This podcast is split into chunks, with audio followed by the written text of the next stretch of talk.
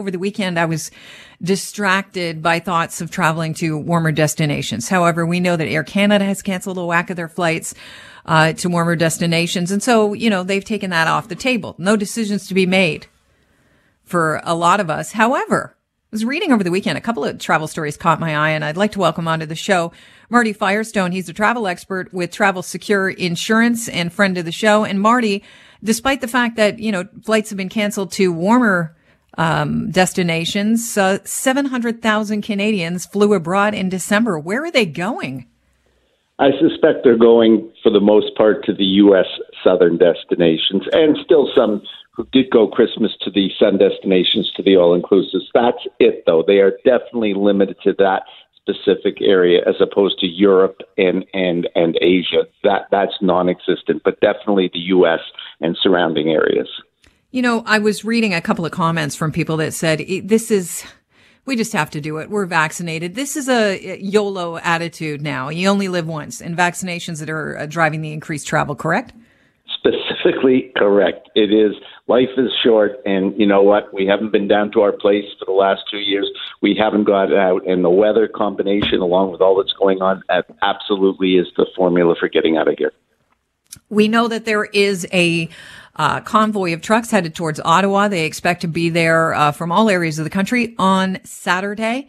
And this is a driver organized protest about the vaccine mandates that came into effect, of course, last week. And now Canadians have to be fully vaccinated across the U.S. land border. What's the process like at the border, specifically for, for travelers, um, not necessarily truckers? And were there added wait times over the weekend?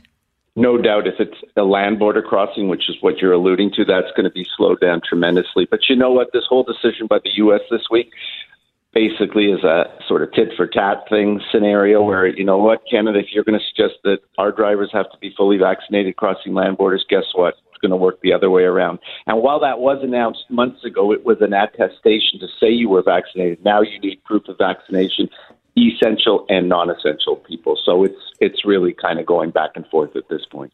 And so, what are they asking for the the ArriveCan app or your vaccine um, passports? What specifically are you being asked for at land borders? So on the U.S. side now, as officially as of Saturday, they want to see when you are coming from Canada across the land border, they want to see proof of vaccination, which is something they didn't necessarily ask for before. So that's number one. Then they need to see all your proper documentation, including the old things like passports and things like that. But you definitely have to be prepared and have your paperwork ready. And coming home, of course, back into Canada, you need the negative PCR test. You don't need that going across the land border, not even the rapid test. So keep that in mind. But coming home, you need the 72 hour PCR test, and then you got to hope you don't get picked as one of the lucky ones to get tested again when you land in the Canadian airports.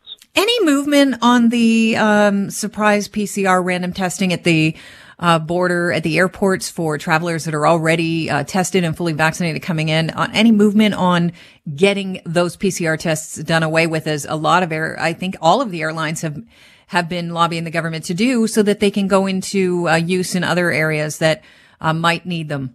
Yeah, great question. I mean, nothing official, but it's quite evident. It isn't even just the uh, airlines that are pushing for this. Even public officials are suggesting test better used in the community and the lab testing time that is being used for those airport tests better used in the community. So if I had to guess, I suspect that's the first thing that's going to go and be taken away, which I guess is a positive in many ways. Marty, I, am going to touch on this a little later on in the show, but I found this fascinating. There's new technology that Canada Border Service agencies are going to be testing out, and they hope to get the uh, border crossing, uh, Canada-U.S. border crossing done in 15 seconds. Basically, you arrive at the airport, and all you'd have to do is confirm your identity on arrival and just pick up your bags because everything would have been done in advance. So if border security agents want to look at you, have a closer look, then they will already know who they're looking for on arrival and pull you aside. But otherwise, things will get moving a lot quicker. Uh, they've said that, you know, the, the pandemic has allowed them to add technology and use it in, uh, you know, speed things up when it comes to evolution of airports. Do you think there's an appetite for this from, from the average traveler to get through that airport as quick as possible?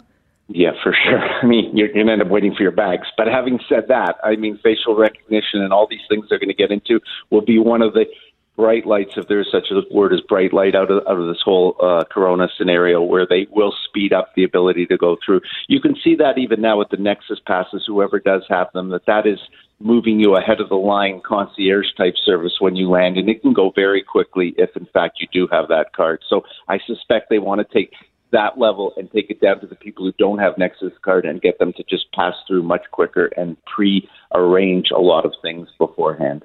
Yeah, apparently in Toronto and, and Winnipeg, these uh, Nexus kiosk e-gates have been installed. So basically, you just tap your card, it takes a picture of you, verifies it against your passport picture, boom, the gate opens, you walk through.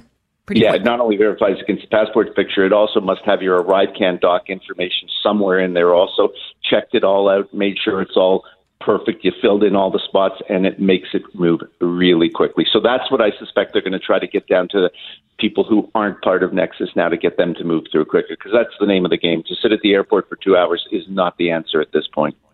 Okay. Uh, admittedly, I'm one of those people that are, you know, I exercise an abundance of caution, especially with this pandemic. And secondly, I'm not one that would look to spend time on a cruise ship. But for those that are, it, it's amazing to me that so many people are still boarding cruise ships right now because the pandemic's not done yet. Although there, as you said, there, you know, there's a light at the end of the tunnel. Um, this cruise ship was supposed to dock in Miami and instead sailed to the Bahamas after a U.S. judge granted an order to seize the vessel as part of a lawsuit over uh, $4 million in unpaid fuel. This has got to be a first. What do you know about this story? And what does that, you know, what can we take away from this uh, for, for people that might be planning a cruise? It's not like going to a resort. This thing moves.